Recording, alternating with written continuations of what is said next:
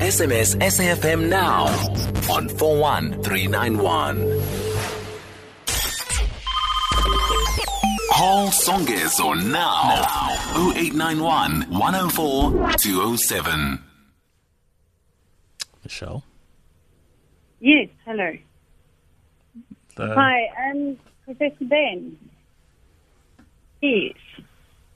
Lovely to speak to you again. I haven't chatted to you for, for a good couple of years, but thank you for coming onto the show.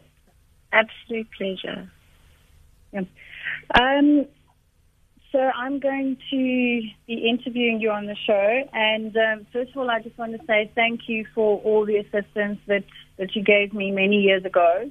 It was about five five years ago now since my diagnosis, and um, uh, I really really appreciate what you do and your energy and, and everything. So so thank you very much, and, and thank you for coming onto the show. It's uh, the very least I can do. I always say that, you know, the thing in life is about service and giving forward, and I always find it such a privilege that I found something I can do. I mean, I'm a useless cook. I don't know how to switch an oven on. So um, we, at least we all have a talent, and I think everyone should look and find it, see what they're happy doing. No, no, thank you. so, um, one of my first questions to you relates a little bit to my own uh, situation. Um, when I got diagnosed and I got referred through to um, your rooms, uh, you actually saw me at around about 9.30 p.m. at night. Um, and uh, why do you like to see people um, even even at such late hours when they're first diagnosed? So I'm I'm quite um, anxious, and I understand the anxiety of your head running away with things medically that we don't know anything about. Um, so my oldest child is a diabetic, so I understand that. Um, so there, there are a couple of reasons. So firstly, I have a rule that if someone has a problem, they will be seen within 24 to 36 hours. Absolutely, because it's not that they have to see or do the with me but but I see a lot of, scenarios where people are rushed in, for example, to emergency surgeries or without the knowledge, they're they're anxious and they might make um, um, rapid medical decisions. It's not necessarily be the best decisions for them. I always say the important thing is to get to things is about information and not about decisions. It's about informed consent. Um, so that's the one reason. Other reasons, I'm obviously um, very fussy about honest medicine and I run a massive government unit. So um, I, I at my Hinge overview um, weekdays um, 8 till about 3 and the thing is we don't get a government salary choose the system. So we have to things properly. So my private is um, after hours and weekends. I mean I've still got one more off to do tonight. And um, like I say, it's not a hardship. I don't get up, go, oh, I'm tired, I'm going to work. It's, it's a privilege for me to do this job. And I love living in this country because I have such a diversity of opportunity to make you know, such a difference uh, Sorry, may I interrupt, please, Carol, and together with your host, Michelle? We are struggling to hear you there, Carol. So, can I just ask the production team to quickly take care of that whilst Michelle and I just quickly engage one of the most important aspects that you've already raised in this conversation? And I'd like for you to respond to it. That matter of servanthood, the idea that Carol Ann says she feels privileged to do it and she's using her talent. And it's not just a talent, if you like, that talks to self gratification or self indulgence. It really has a life and death impact on many people. And of course, the impact that we really want to see, and you're one who can speak to that, is the life impact. How important is that, particularly among those who've got ways and means of contributing to the country, Michelle?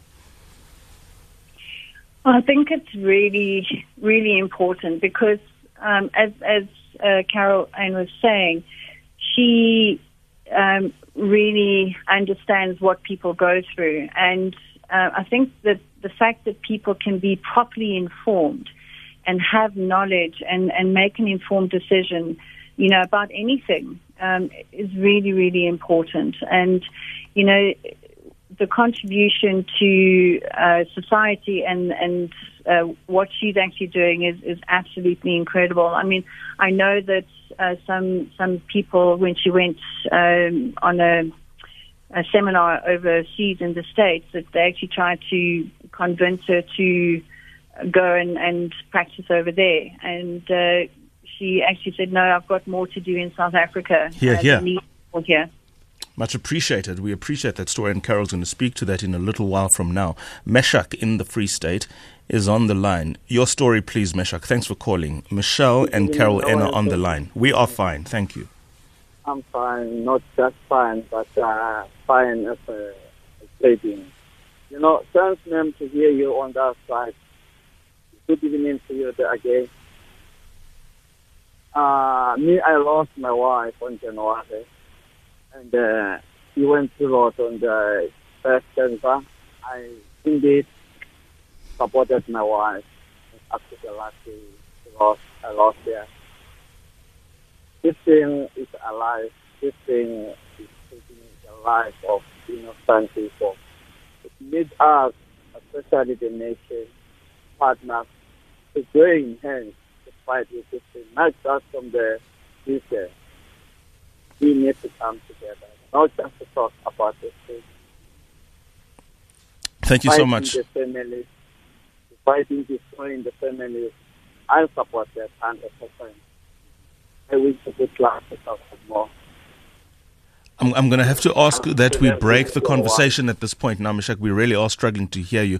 But from what little I was able to take away, and I'll just recap in case some of the listeners might have missed it. You lost your wife in January this year. You were with her until the end of her days. You affirm that this thing is real, it is out there. We need to join hands in attending to the nation's health. How would you respond to that, Michelle, together with your guest, Carol? And Meshach, thank you so much for your voice. We appreciate that. Oh. Yeah, I mean, I think that, um, you know, people mustn't bury their heads. Um, Yeah. Early detection is better than late detection.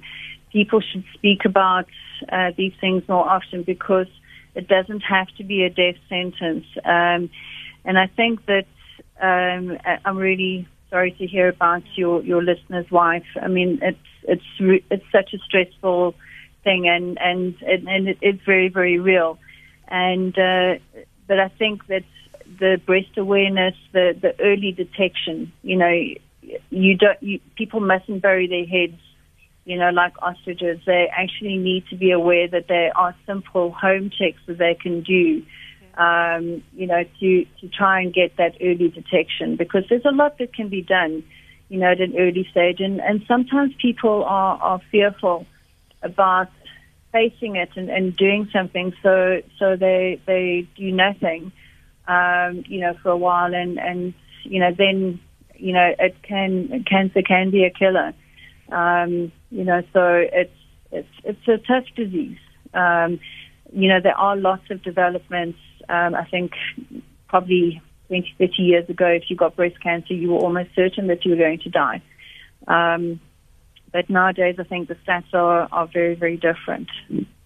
Um, you know, so I don't know the circumstances of your of your listener's wife, but it's very real. And and I think, you know, personally, I, I seem to be hearing more and more cases of it. So I think it's a little bit more prevalent than than what the old stats uh, were suggesting. But I'm not an expert, but it just seems to be a little bit more prevalent, and not just breast breast cancer, other cancers as well.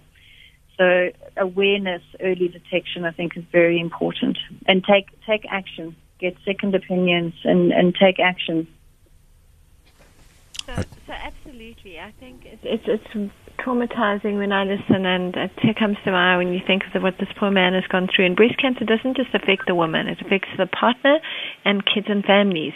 But what you say is so important. So 50% of breast lumps are picked up by someone's significant other. So if there ever was a good excuse to gas Copperfield, okay, there we go. So we need to be aware when you see something that is not right on your partner, you need to encourage them to go for help because there's such misconceptions about landing up with a mastectomy and losing your breast isn't urgent, and that's part of um, goes in what I say about um, take time, go for second opinions, find out all information.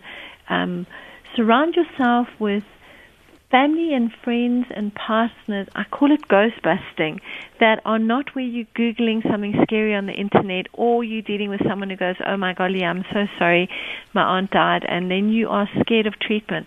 So Michelle puts it, she puts it so correctly. You know, it, it's difficult. All of us going through healthcare challenges, we have fear.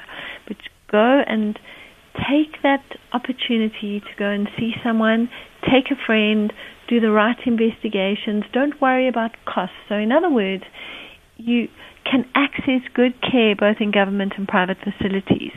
So, don't land up being pushed into unnecessary surgical biopsies, needle biopsies that you don't understand the cost for. Examine your breasts. Check to feel if you've got lumps or things look different. I always say gravity is not our friend. Check for changes every single month. If you're worried, don't listen. I've seen two ladies tonight who've gone, I had this lump last year, and I was told that, oh, it's just normal and it'll go away. No, we don't have eyes on our fingers. You need the correct investigation sonar, sonars, and mammograms, needle biopsies, and then time taking to make decisions. Because even though we do see more cancers, we can know that the outcomes today, 9 out of 10 ladies can be alive and well 10 years down the line. Thanks, Okay. Carol. I mean, I agree with you. I, I just wanted to ask you on on um, you know the difference or the choices between um, having a lumpectomy and a mastectomy because obviously a lumpectomy you you have it removed Yeah. whereas a, mastec- a, a lump removed whereas a mastectomy um, you have the breast removed. Now I elected to have a double mastectomy and um, because the the I could have had the same problems arising with the other breast, but not many people were going that route. I think when when Yeah. I was uh, when I was diagnosed, Yeah. and um, you know I'd like to Okay. you know you, for you to cover that a Oh, little sure. bit in terms of the different options.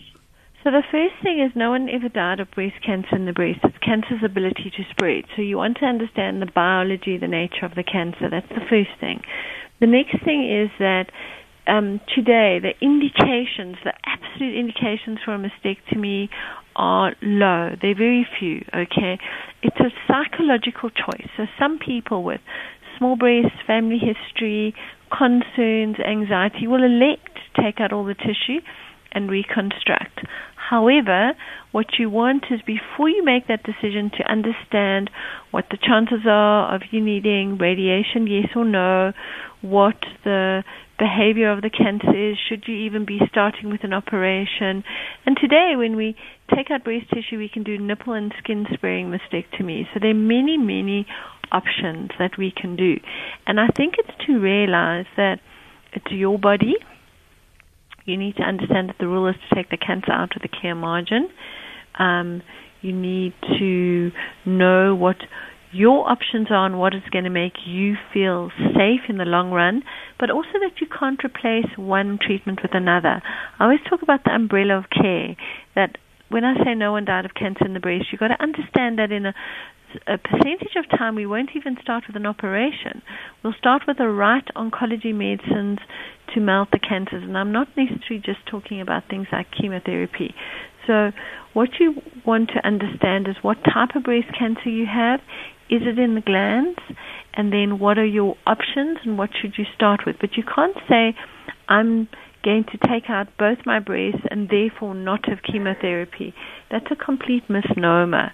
You need to know what the indications are. And chemotherapy, I think, is such a bad word. You, we need to divide oncology into what we call cytotoxics, things that kill cells, targets, which are a bit like playing Pac-Man with cancer cells, the future immunotherapies, and endocrine, things that we can treat things by by looking at um, hormonal manipulation of cancer cells, for want of a better word.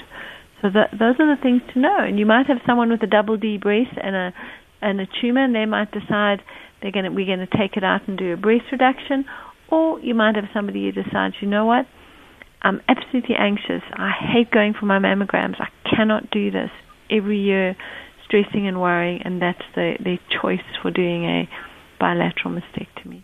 So many different reasons. Mm.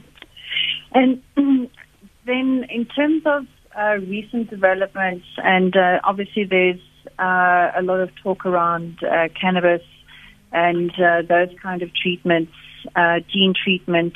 What are the recent developments, and, and how does it fit into your world, so to say? So, so basically, um, it's, it's really, I think those are two very important things that you brought up. The one thing is what I call innovation. So, we have in the unit things like um, radiation in theatre, intraoperative radiation. Recently, on Time magazine about small cancers, you can just take them out and just give a tiny little blast of radiation in theatre. We have things such as cryotherapy, where you have um, very lazy cancers, and particularly in elderly people, they shouldn't be rushing into surgery. We can just, with the sonar, freeze those cancers. Um, innovations are special types of genetics on cancer cells to understand how they're going to behave. So those are all interesting innovations around breast cancer. Then I think you bring up with the uh, the medicinal um, cannabis, you bring up a very important concept for me, and that's what I call holistic health care, complementary oncology. So I'm busy prepping a lecture um, for tomorrow, and I've got two slides. One is of an umbrella, which is what I call conventional care, and the other is of what I call a parasol. And the pink parasol of care is your complementary and your supplementary treatment. Now, it should not be done the concept of you're going to have Western conventional treatment versus alternative treatment. We need to work together. Whether you're working with your traditional healers together, your um, your naturalist, your integrative care specialist, because medicines are actually derived mm-hmm. originally from natural things. So when you talk about um, the um, medicinal marijuana, as people understand it, the cannabinoids, there are substances in there. It works on very unusual pain receptors. So it is very, very good for supportive care and very good for certain aspects of people um, um, around certain cancers. But on the other hand, there are one or two cancers that the data shows that it actually might be detrimental to go on. So these are fascinating. It's like for me when you go to France, you see these rows and rows of flowers that you assume is for perfume, and it's actually to make naturally an, an oral, um, what people would understand as a chemotherapy, as a cytotoxic agent that works unbelievably well. So some of our our original chemotherapies and our good ones for breast came from things like tree bark and so they were originally natural substances. So when you work with complementary health, and we have a complementary health aspect to our unit, you need to have somebody who understands what supplements, vitamins, what things you can take that are going to aid you and not harm you. But I think for too long, medicine has been too my way or the highway, too much of the white coat syndrome. And I, I, I really encourage people to talk and be able to have an honest and open discussion with their doctors, to get involved in who's involved in their spiritual, in their um, family lives. We have oncology, psychology, the supplements, the vitamins, what you are taking, because that can help or also can harm. But we want to know. Mm. No, thank you so much. Um, we are unfortunately, I mean, I would love to spoke to spoken to you for another hour or so, but mm-hmm. we're going to have to go to an ad break and uh, and to the next guest after this. But once again, thank you so much uh, for for your involvement in my life. I really appreciate it, and and I know that you've helped thousands of others and will continue to do so. So. Um, thank you. Thank you very much.